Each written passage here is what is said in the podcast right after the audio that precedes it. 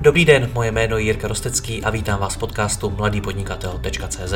Od roku 2015 vám každý týden přináším nové rozhovory o podnikání, osobním rozvoji a marketingu. Všechny najdete nejen zde jako audio, ale i jako video na webu www.mladýpodnikatel.cz. Pokračovat v mé tvorbě mohu i díky partnerům. Jedním z nich je i největší český prodejce nových regálů bazarovéregály.cz s nabídkou až 30 tisíc nových regálů skladem a i hned k odběru v Brně. Umí najít řešení pro vybavení skladu velkého e-shopu i malé firmy. bazarovéregály.cz Nové regály za bazarové ceny. Děkuji vám za váš čas a neváhejte mi napsat na jiry případně na Facebooku. Užijte si poslech. Dobrý den, vítejte u dalšího rozhovoru. Dneska si budeme povídat o tématu, o které si i vy často píšete ve zprávách a v komentářích, a to je růst firmy a vůbec přerod z malé firmy do větší a nějaká profesionalizace firmy a podobně. Se mnou je tady šéf afiliací sítě EHub.cz Ondřej Hájek. Ondro, ahoj. Ahoj, Jirko. Vy jste loni za rok 2020 vyrostli o 200%, je to tak? Je to tak, jsou těch ukazatelů, podle kterého se dá uh, uh, nějakým způsobem definovat ten růst je několik, záleží, který si zrovna vybereš, ale, ale v průměru je to skutečně 200%. Co je pro tebe ten hlavní ukazatel? A, tak jakoby ten, který se mi asi nejvíc dotýká, je třeba velikost týmu, protože to se jako musí řešit a, a tebe jako šefa se to prostě dotýká v té eh, day-to-day práci, ale samozřejmě neméně podstatný jsou klíčový ukazatele ekonomický, znamená zisk a, a obrat. U nás jako u affiliate sítě sledujeme hodně jako třeba počet přivedených uh, objednávek, to znamená nějaký číslo uh, agregovaný na, po měsících to sledujeme, takže uh, těch, nebo suma vyplacených provizí za affiliate celkově za daný měsíce, nebo i teda potom za ten rok. Takže těch ukazatelů je několik, všechny jsou důležitý, každý každý jakoby popisuje ten růst z trošku jiného úhlu pohledu. Kolik vás dneska už je? Dneska je nás aktuálně 14 v kanceláři. Co to znamená 14 lidí v kanceláři? Už, už je to něco, kde ta firma skutečně musí začít velmi aktivně řešit svoji firmní kulturu, procesy a podobně? Nebo to ještě furt lze řídit no. pankově? Tak eh, to řekl bych, že to je tak jako někde na té cestě od toho panku k té profesionalizaci. Konec konců je to jakoby téma, který my aktuálně řešíme Nemyslím si, že musíme, nebo určitě to zatím neděláme, ale nemyslím si, že musíme řešit aktivně jako firmní kulturu a další věci, které jsou, si myslím, klíčové u těch ještě výrazně větších firm. My se musíme prostě soustředit na efektivitu celého týmu, na to, aby ten růst mohl pokračovat. To znamená, nemůžeme se už tak jakoby zabývat one-to-one spoluprácí, tak jako když těch lidí je v týmu prostě třeba 5-6, musíme, musíme hledět hodně na efektivitu, musíme tu zodpovědnost, i my se to učíme s Milanem nebo s mým partnerem, učíme se to vlastně uh, tu zodpovědnost dávat na ty lidi, uh, dávat jim větší pravomoce a vlastně umožnit tomu vůbec další růst. Takže jako by jsme vyrostli na tuhle velikost je jedna věc, to, aby ten růst mohl pokračovat, tak je tam spoustu takovýchhle eh, jakoby klíčových uvědomění, který, kterými jako foundry musíme akceptovat. Kdy se to začíná lámat? Kdy už opravdu začínáš cítit to, že musíš se začít uh, efektivitou týmu a celkový práce ve firmě zabývat a dokdy to lze řídit jako ten punk? Uh, já bych řekl, že ve chvíli, kdy začneš mít pocit, že to možná sám trochu brzdíš. Protože uh, na začátku přirozeně chceš vidět do všeho. Ani to jakoby jinak nejde, je to jakoby tvoje dítě, ta firma nebo ten projekt a buď začneš jako úplně one-man show, nebo i v úplně tom malém týmu spíš jako najímáš lidi, kteří ti pomáhají s určitýma oblastma, ale furt ty jsi ten jediný člověk, který je zodpovědný za ten výsledek. Jo? A ve chvíli, kdy ta firma roste, tak ta tvoje uh, role jakoby na té denodenní exekutivě klesá. Jo? A ty si to prostě musíš přiznat v určitou chvíli a nemus, musíš se začít snažit nebejt jako nad člověk, který toho stihne třikrát víc za, za, za den, Eh, než je vůbec reálný, ale musíš prostě říct, OK, tohle jsou věci, které jsem doteď řešil, eh, kladl jsem na ně, kladl jsem na ně důraz, ale už to prostě nejde. Jo? Musím si z té své agendy vyndat, musím je dát někomu jinému a musím se na to spolehnout a musím jít dál. Jo? A naopak se musím soustředit na to, že jsem ty, ty kolegy, eh, kteří, kteří prostě tu zodpovědnost přijali, takže jsem schopen efektivně jako hlídat a kontrolovat, že k tomu přistupují tak, jak bych k tomu přistupoval já, respektive ideálně ještě lépe a, a že vlastně ta kvalita služby třeba u nás jako by tím není nějak dotčena. Ty sám si to na sobě pocítil kdy, že už firmu brzdíš? No, tak trochu to pocituju pořád a, a vlastně jak to souvisí s tou fází, ale je to jako přirozený, jo, protože furt se mění, tak jak se jakoby mění to rozložení práce na jednotlivý členy týmu, tak se mění i to tvoje, i ta tvoje role v tom týmu. A když budu předbíhat a, a třeba za rok bychom se bavili o tom, že jsme že už máme nějakou druhou úroveň řízení, že tady třeba nějaký, jakoby, uh, nějaký nižší management, nebo stačí jakoby jeden člověk, který už třeba řídí jako team leader uh, další lidi, tak už zase ta, ta role je, je jiná. Takže já si myslím, že jako jasně ta odpověď je správná, že tenhle ten pocit může trvat déle, že ty prostě v jednu chvíli ze sebe setřeseš nějakou agendu, posuneš se v danou chvíli dál, ideálně ta firma to kopíruje a vyroste zase dál a je nutný znova za sebe se třást určitý věci a zase se posunout dál. Jaký jsou ty první kroky, které jsi udělal? Já tohleto otázkou mířím třeba k posluchačům, kteří jsou právě v této fázi, kdy si začínají uvědomovat, hele, já už to možná brzdím. Tak jaký mám teda já udělat teď kroky, abych se z toho začal dostávat? Tak možná ta sebereflexe je to nejdůležitější a mnohdy ten největší jakoby kámen úrazu si umím představit jako u spoustu, u spoustu lidí, ale, ale uh, pak se nad tím jako musíš prostě asi zamyslet, nakreslit nebo napsat si tu agendu, říct si prostě, co je stěžení, na čem ta firma jako stojí a zároveň si říct, co opravdu musíš dělat ty a co by měli dělat jiní. Jo? Je to občas, uh, občas taky to uvědomění, že sice odvádíš jako práci skvělou eh, v tom denním, denodenním agendě, ale vlastně ta firma, jako co se týče třeba strategie nebo do, vize do budoucna, v tu chvíli začíná jako stát, jo? protože vlastně ten, to za tebe nikdo neudělá, to ty jakoby zaměstnanci eh, k tomu můžou nějak přispět, ale za to seš ty na konci dne zodpovědný.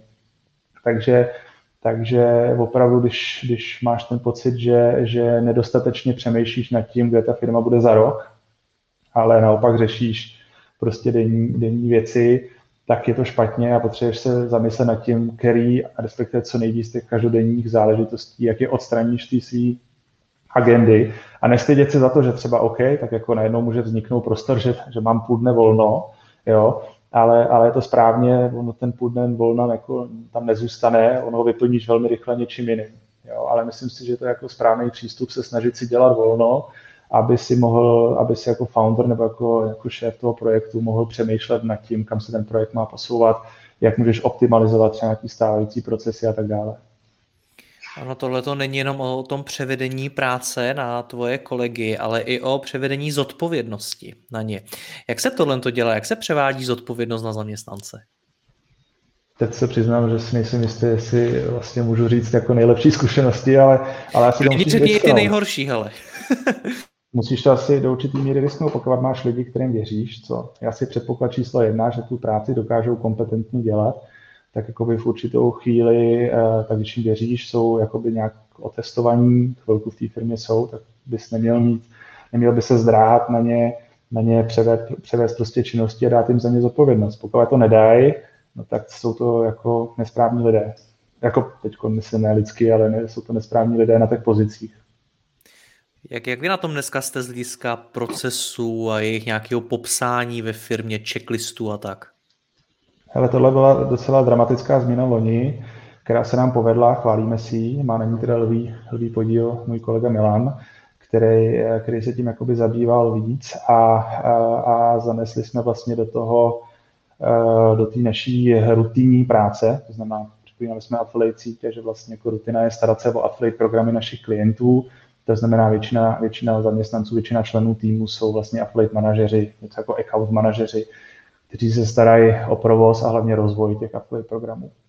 A, a vlastně vznikly na to checklisty, vznikly na to procesy, kdy my jednou měsíčně s každým, s každým affiliate manažerem procházíme relativně detailně výsledky jeho programů, tak jako brainstormujeme nad tím, co by se v tom dalším měsíci pro toho klienta dalo udělat, uh, řešíme případně nějaký jakoby větší issues, nějaký větší problémy, které se za ten měsíc nahromadějí. Z toho vzniknou zase úkoly na další měsíc, krom té rutinní práce, která je zařazená do těch checklistů, tak i nějaký jako ad hoc úkoly, kterými do toho zařadíme. A, a takhle my to vlastně projdeme, projdeme s každým jednou měsíčně. Uh, oni mají možnost se kdykoliv v průběhu měsíce s námi jako poradit, řešíme strašně moc toho s nimi i v průběhu toho měsíce, ale ani jsou vedení díky, tomu s nějaký samostatnosti. Co na tom pro vás bylo nejtěžší celkově na to tom zavádění procesu? Uh, tak asi to, že na poprvé je uh, nestřelíš od boku úplně jako ideálně. Tam jsou určitý slepý uličky, ale to jako jestli mohu někomu poradit, kdo to teď bude, bude zavádět, tak bych řekl, se toho nebáte, je přirozený a nikdy to nepůjde udělat na první dobrou, tak jak to bude fungovat. I jakoby v kontextu toho, že ta firma nebo ten projekt se vyvíjí a mění se určitý požadavky. Jo, tak my to třeba teď po roce trochu předěláváme e, nějaký, e, nějaký části tohohle, tohohle systému, ale, ale ta struktura, že máme vlastně nějaký checklisty, že jakoby pravidelný sledování těch výsledků, nechali jsme si do toho do systému dělat nějaké reporty, prostě máme přesně daný, daný report, který potom s tím, eh, s tím členem týmu sdílíme a který a jdeme po těch výsledcích. Je to zaměřené na to, aby jsme tím hodnocením těch výsledků netrávili moře času, ale aby to bylo prostě efektivní. A my jsme rychle identifikovali třeba problémy, které u, u těch daných klientů jsou a, a rychle jsme si prostě řekli, co a jak. Zkus nám to, to popsat víc do hloubky, vůbec to hodnocení eh, jak zaměstnanců, tak reporty pro klienty a podobně. A zkus to i eh, z pohledu třeba jako nástrojů, který pro to používáte, protože vy jste i vývojářská firma, vy máte in-house tým programátorů, takže já vlastně nevím, jestli vy si to vyvíjíte sami, nebo jestli používáte něco externího, zkus nám to, to nějak představit. Hele, je to kombinace, ano, máme, jsme jako technologická firma, vyvíjíme vlastně vlastní software, takže jakoby některé některý věci je strašně jednoduchý do toho systému uh, dodělat a využívat toho. Na druhou stranu uh, třeba používáme na ty checklisty, používáme obyčejný Trello. Jo?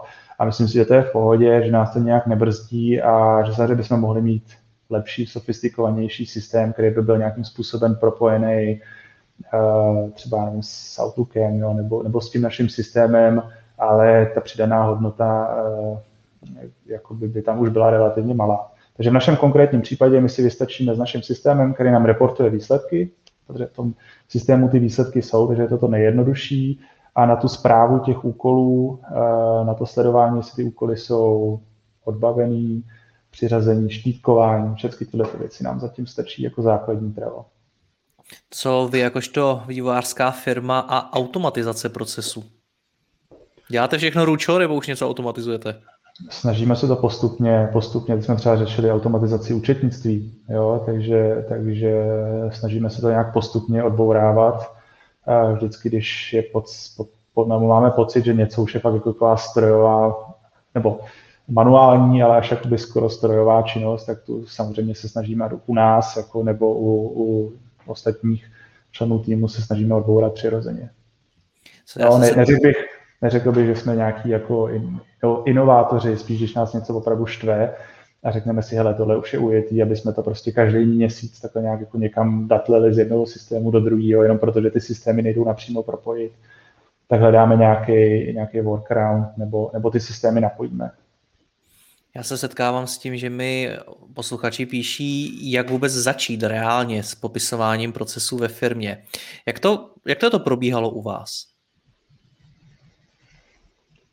To je dobrá otázka. Jak to u nás probíhalo? Je to asi na začátku nějaký uvědomění, že opravdu už je tam něco jako proces, že je něco, co ten člověk dělá pravidelně, že kdyby si měl ořezat to, co, to, co firma dělá, respektive tu službu, tak, eh, tak určitě dokážeš definovat nějakou kostru toho, co je, co je alfa, omega, to, co je prostě ta páteřní eh, činnost na správě těch klientů a, a to zařadíš prostě do nějakého, řekneš si, hele, tohle se má dělat jednou denně, nebo jednou týdně, nebo jednou měsíčně a, a zařadíš to potom do nějakého jako pravidelného plánu. Ty jsi mi před natáčením řekl, že vám tím nejde do firmy přivést manažery, jak jsi to myslel? Eh, spíš jsem to myslel tak, že jsme to ani neskoušeli a myslím si, že na to ještě nemáme velikost. Jo? Že si myslím, že ještě není jako úplně nutný, aby my jsme sem vzali jako seniorního manažera, který bude pokrývat nějakou agendu. Spíš se to snažíme, aby budoucí seniorní lidi nebo uh, manažerských činností schopní lidi vykrystalizovali z našich, z našich současných lidí, protože přeci náš biznis je relativně specifický.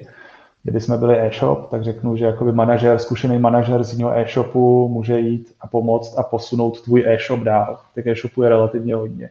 Nás je na trhu pět, že jo. Takže jako je mnohem uh, hodnotnější zkušeností pro toho člověka, že dělal přímo ve firmě a dělal jakoby, a zná ty procesy z té druhé strany, jakoby než, než uh, že by přišel s nějakou externí zkušeností a, a nastavoval je podle, podle toho, jak to měl nastavený někdo jiný. Takže si ty manažery chcete vychovávat sami. Máte už na tohleto nějaký proces, nebo asi ne proces, ale máš ty nějakou představu, jak tohle to dělat, jak k tomu přistoupit? Protože ono vychovávat ve firmě budoucí manažery taky není jednoduchý. Jo. Já si řekl klíčový, aby se tam vůbec měl, aby si vůbec měl jakoby člověka, který eh, třeba teď nemyslím v celé firmě, ale v daném týmu, tak aby si měl člověka, který jako splňuje to, že je schopen vést eh, tým, že je sám sobě jako uh, přísný, že je orientovaný na výsledky, že je důsledný a že splňuje tyhle ty základní kritéria, který chceš, aby ten manažer přirozeně měl. Takže jakoby první věc tam vůbec najít člověka, který, na kterým to jde postavit, pak ho otestovat, pokud, uh, pokud zatím žádnou manažerskou zkušenost nemá. To znamená začít, začít tam vytvářet třeba nějaký mikrotým, jako úplně, úplně nejsme v tomhle nejzkušenější, máme jakoby ty první kroky za sebou, ale, ale uh, zase v určitou fázi, v určitou velikost toho týmu už jakoby nechceš mít ty lidi přímo pod sebou, ale potřebuješ tam mít nějaký, nějaký mezičlánek. Takže to jde jako vyzkoušet, že ty rozhodneš, OK, tenhle ten člověk z toho týmu bude ten mezičlánek, já budu úkolovat jeho master nebo nějakýma většíma úkolama, on musí být zodpovědný za to rozdělení potom na ty konkrétní činnosti a buď se to osvědčí nebo ne. Buď ten člověk jako je schopen a projeví se, že, že má tu schopnost to pohlídat, to uřídit, anebo se ukáže, že třeba toho schopen není a v tu chvíli v řádu měsíců. Jo? To není žádný, že v tu chvíli v té firmě nemá co dělat. To je, to je jenom jako, že se neosvědčil a on třeba ani nemusí chtít nutně, ale se neosvědčil jako na exekutivní uh, pozici a může být dále jako seniorním členem toho týmu, ale, ale toho manažera musíme hledat jinde.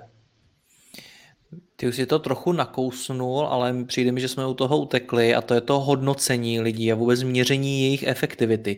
Mění se nějak to v průběhu času ve vaší firmě právě s tím, jak rostete? Určitě jo, jsme to dřív jako moc nedělali, respektive to byl punk a jak jsme si jako byli schopni, když to, když to hodně zjednoduším, tak jsme byli schopni na začátku definovat, kolik klientů má třeba ten člověk ve správě. Jo, a tak nějak jsme to, tak nějak jsme to hodnotili. Teď uh, řešíme, jak jsou vlastně složitý ty jednotliví klienti, přiřazujeme těm klientům nějaký uh, koeficienty v tomhle směru a, a hodnotíme ten celkový celkový workload, který jde na toho daného člověka, aby jsme balancovali to, jak jsou mezi sebou třeba ti affiliate manažeři uh, vytížení. Takže to je jedna, jedna z metrik, druhá uh, opravdu všichni naši klienti mají nějaké výsledky na každoměsíční bázi, co nebo respektive výsledky mají ty jejich affiliate programy, tam je několik kritérií, takže my jsme díky tomu schopni sledovat, jestli ten affiliate manažer vlastně uh, splňuje všechny kompletní tu agendu, kterou od něj, od něj požadujeme, protože kdyby to nedělal, tak se to projeví na nějakým, na nějakým z těch výsledků. Jak proběhla ta, ta změna, taky hodně lidí nemusí unést, že najednou z toho panku je nad nimi nějaký systém měření jejich efektivity a sledování, vyhodnocování jejich práce. Jo, tak jako je to tak. Já myslím, že to všichni u nás jako berou, nebo minimálně přijali, že to je jako nutný. Ano, v některém případě se může ukázat, že někdo měl relativně pohodovější nastavení dřív a teď na něj musíme trochu víc tlačit a může to být jako nekomfortní. Na druhou stranu si myslím, že jsme jako v tomhle, nebo je asi dobrý být v tom transparentní. My se snažíme být v tomhle transparentní. a v tu chvíli ten člověk jako to tak vnímá. Jo? Že jako OK, oni na mě teď víc tlačí, ale není to tím, že jako si to oni vzpomněli, ale je to tím, že já jsem dřív byl nedostatečně výkonný. Už jsme v úvodu zmínili, že vy jste vyrostli o 200% za minulý rok. Díky čemu? Co jsou pro vás ty hlavní zdroje růstu?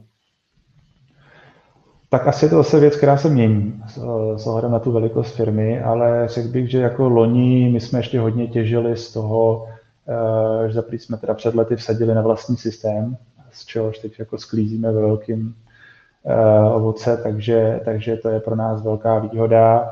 Eh, dlouhodobě jsme vsázeli spíš na kvalitní službu, než na rychlost toho růstu v předchozích letech. Jo? Takže, takže nám se to hodně loni jako zúročilo, že my jsme ten růst tolik ještě nemuseli tlačit, respektive jsme ho netlačili, on se nám tak jako přirozeně ještě stál. A, a takže to byla jakoby eh, kombinace těchto těch věcí. Myslím si, že to bylo takový jako, loni ten výsledek byl ještě jako zúročení našeho jako dlouhodobého přístupu. Nejenom jakoby činností, které jsme udělali loni.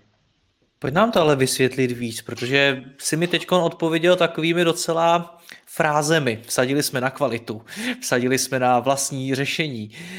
Co to jako konkrétně znamená a v čem to má tak velký přínos, že se to projevuje na růstu té firmy?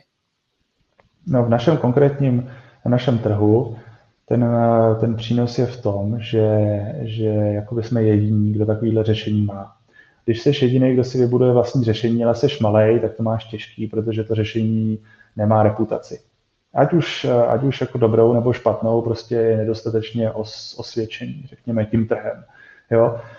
A trvá to relativně dlouho, buď to jako může stát hodně peněz, anebo to trvá dlouho, než eh, si tu reputaci vybuduješ. A zároveň ten vývoj stojí na začátku jako extrémně hodně peněz to zrovna se brzdí bez externích peněz vývoj firmy jako takový. Takže tohle jako trvá, ty rosteš pomalejš, ale vsadíš na něco, co ti dává smysl a, a chvilku, musíš si chvilku počkat na to, než, než ten výsledek se dostaví. Nám se jakoby loni, kdybych to měl teď zhodnotit, tak jsem, tak to byl jakoby první rok, kdy jsme fakt jako pořádně využili tyhle ty naší konkurenční výhody, kdy prostě začali chodit větší klienti sami za náma, a všimli si, že už to udělal někdo před nima, všimli si toho našeho řešení, my jsme jim ukázali a prostě oni řekli, wow, to chcem. Jo. Takže to beru jako, že jsme se nějak ještě jako proaktivně nemuseli o ty klienty snažit, ale že ten přírůstek byl dostatečný v tom přirozeném pojetí. To znamená, si třeba mezi sebou ty klienti řekli, hele, my používáme tohle, jsme s tím spokojení a přišel další klient sám od sebe a to nám vlastně jako by vygenerovalo ten růst. Takže jinými slovy, ta akvizice klientů byla taková jako přirozená primárně. Lze na tom růst do budoucna? Ne, určitě ne. My jsme z toho vědomí už vlastně pro letošní rok. Eh, I proto nějaké změny proběhly třeba v tom, že my jsme doteď jako sales, tím myslím akvizici nových klientů, neřešili proaktivně, neměli jsme na ní dedikovaného ani jednoho člověka. Eh, tak nějak jsme se o to jako pokoušeli, ale, ale Nemělo to, nebyla to jako nějaká soustavně cílená činnost, eh, která by byla zastřešená jako naší strategií. Jo. My prostě chceme, ten, ten růst je jako do určitý míry závazek na další roky. My se potřebujeme nebo chceme vyrůst v zásadě stejným tempem i, i minimálně letošní rok. To čím dál tím těžší s ohledem na velikost, ale, ale letos bychom ještě ten jako plán, třeba, že bychom mohli dosáhnout 200% máme, ale už se nám určitě nestane přirozeně. Přirozeně vyrosteme, ale ne takovouhle mírou. Eh, my prostě eh, se o to musíme jako zasadit teď. Už to musíme nějakým způsobem eh, řídit, plánovat a dělat konkrétní činnosti, které nás k tomu nasměrují. My jsme jako affiliate jsme v zásadě forma agenturního biznisu, to znamená, růst naší firmy je přímo spojený s akvizicí nových, nových zákazníků. Jo, ta, ta, kdyby jsme ne, nevyrostli ani o jednoho zákazníka, tak eh, AFL roste, roste ta naše síť, roste vlastně výkon, který my dodáváme jednotlivým klientům, ale, ale na to nepostavíš prostě jako 200% růst. Takže teď, já jsem se předtím ptal na to, jaký ty zdroje růstu byly, tak teď jsou jaký? Teď jsou hlavně jako orientace na akvizici. Dokavať eh, my chceme zůstat na, na českém trhu primárně, respektive československým, obsluhujeme i další trhy, ale v zásadě obsluhujeme v případě, že to po nás naši klienti chtějí, tak, jsme, tak jakoby tam pro ně ten affiliate program řešíme, nicméně dokud se nepustíme do nějaký jako spanilý uh, expanze a nebudeme opravdu jako budovat separé kancelář pro jiný velký trh v našem okolí, tak na tom českém trhu my musíme, my musíme se teď orientovat jako na zisk nových klientů. Proč jste se ještě nerozhodli pro takovou dramatičtější expanzi do zahraničí? Já znám men, mnohem menší firmy, které už do toho šly a vy navíc máte to skutečně unikátní řešení. Hele, asi vnímáme, že eh, teď ten next step je ještě furt tady. Jo? Že my bychom se mohli tím, kdyby jsme šli, jako se začali řešit, a to jsou velmi složitý trhy, vlastně Polsko nebo Německo, tak bychom se tím mohli do určitý míry defokusovat od toho, co je důležitý. My teď opravdu jsme v dobrém driveu na českém a slovenském trhu a je tady furt strašně moc, nechci říct low hanging fruit, ale je tady prostě strašně moc furt příležitostí, eh, který my bychom měli získat a měli jsme na tom jakoby posílit a vyrůst ještě na té přirozený nejbližším, na tom nejbližším trhu. Když tohle to zvládneme, tak přirozeně další step bude zkusit nějaký zahraniční trh ve velkým. Ty jsi tam použil, že ten růst je závazek. Co si pod tím mám představit? No, všeobecně si myslím, že když by firma stagnovala nebo by nerostla vůbec, tak na extrémně dynamickém trhu jako e-commerce je, tak, eh, tak vlastně ztrácíš. Takže růst je nutný a když několik let po sobě rosteš jako v řádu, nechci říct 10%, ale rosteš jakoby tímhletím, tímhletím tempem, tak eh, i jakoby významná brzda v tom růstu je určitý zdvihnutí zvyhnutí ukazováčku buď jako na nasycenost trhu, nebo jako menší možnost škálování toho svého biznisu, anebo to, že ten biznis jde dělat jakoby dobře malé velikosti, ale nejde roztáhnout na, na větší velikost. To všechno jsou jakoby špatný, nebo uh, to všechno jsou ukazatele, který jakoby potom říkají, že ten biznis má svoje limity a, a svým způsobem, svým způsobem ho omezují v dalším, v dalším růstu. Takže eh, to my jako nechceme, my prostě věříme, že ten prostor tady je a tím pádem musíme udržet i ten růst. My furt jakoby tržní podíl, eh, třeba eh, určitě nejsme největší zatím v Česku, ani to jakoby není náš prvotní cíl, my bychom se tam nějak jako přirozeně chtěli během pár let dostat, ale, ale furt ten prostor tady je, proto se, se zvětšit, takže my ten růst musíme udržet. Když mluvíš o tom růstu, předtím jsi mluvil o kvalitě, jde to dohromady nebo vidíš, že se to někde už buď to rozchází, nebo se to do budoucna může rozcházet? Určitě se to může rozcházet a kdybychom tomu nevěnovali jako dostatečnou pozornost, tak se to i rozejde.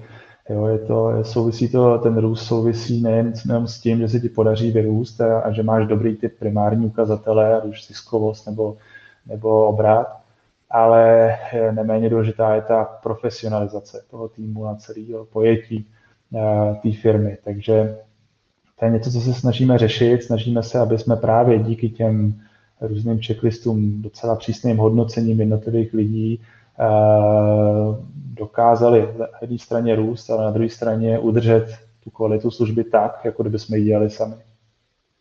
Říkám, že to je jednoduchý, neříkám, že se nám to podaří ve 100% míře. Určitě jsou určitě jsou vlastně jako ústupky, které musíš v tomhle směru dělat, ale, ale eh, fundamentálně ta služba musí zůstat stejná. Nemůžeme se prostě v průběhu, v průběhu toho vývoje najednou říct, ale teď jedeme prostě na objem a, a tohle jim stačí. Jo, potřebujeme, ne, my jsme to postavili a našim klientům jsme slíbili určitou kvalitu a tu prostě musíme udržet za každou cenu. Rozumím. Kdyby si dneska s těma zkušenostma, který máš, mohl mluvit sám se sebou třeba před dvěma lety, kdy jsi ještě zdaleka neřešil tyhle ty problémy a nějakou efektivitu týmu, profesionalizaci firmy a podobně, tak jaký by si si dal rady? Co by si si řekl? Hele, v zásadě, tak uh, my jsme naštěstí teda se ukazuje nevsadili na nic, co by se nám vymstilo, takže si myslím, že bych, uh, že bych nějak zásadně o té cesty, kterou my jsme šli, neodbočil ale určitě, že by si dalo by se říct, že, že ta orientace na, na ty procesy a na ty checklisty a na hodnocení, velmi e, e, jako věcní hodnocení lidí by šla dělat vlastně od prvního zaměstnance. Jo? A, takže, takže na jednu stranu bych si to poradil, pojď to dělat rovnou, stejně to budeš muset dělat a, a ono, by, ono by mi to v úvozovkách teda jakoby urychlilo a usnadnilo tu cestu se vzdát některých svých kompetencí a zodpovědností a dřív se soustředit na, ten, na ty jakoby růstové faktory a, a, a věci, které tu firmu posouvají jako takovou. Takže tvoje rada našim posluchačům je začít s těmi procesy a nějakou eh, právě zavádění třeba těch checklistů a podobně co nejdřív. Asi jo, jako samozřejmě musí to být nějak rozumně, je, je škoda si s jedním kolegou jako nastavit procesy a, a nějak se, Asi jo.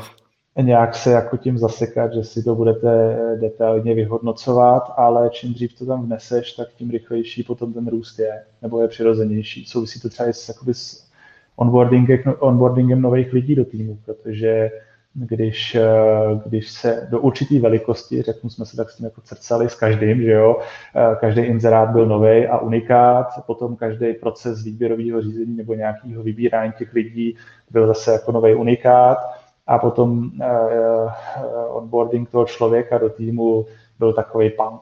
Jo? Ve chvíli, kdy máš uh, checklisty, tak ten nový člověk vlastně jako jasně má někoho, koho stínuje, od koho jakoby se kouká mu přes rameno, jak, jak se ta práce dělá a na konci dne dostane svůj checklist, má k němu vysvětleno, co má dělat a, a tu základní strukturu, tu základní službu je schopen velmi rychle začít realizovat sám. Ondro, já ti děkuji za rozhovor, ať se vám daří, ať rostete dál, měj se hezky, ahoj. Díky moc, měj se hezky, ahoj.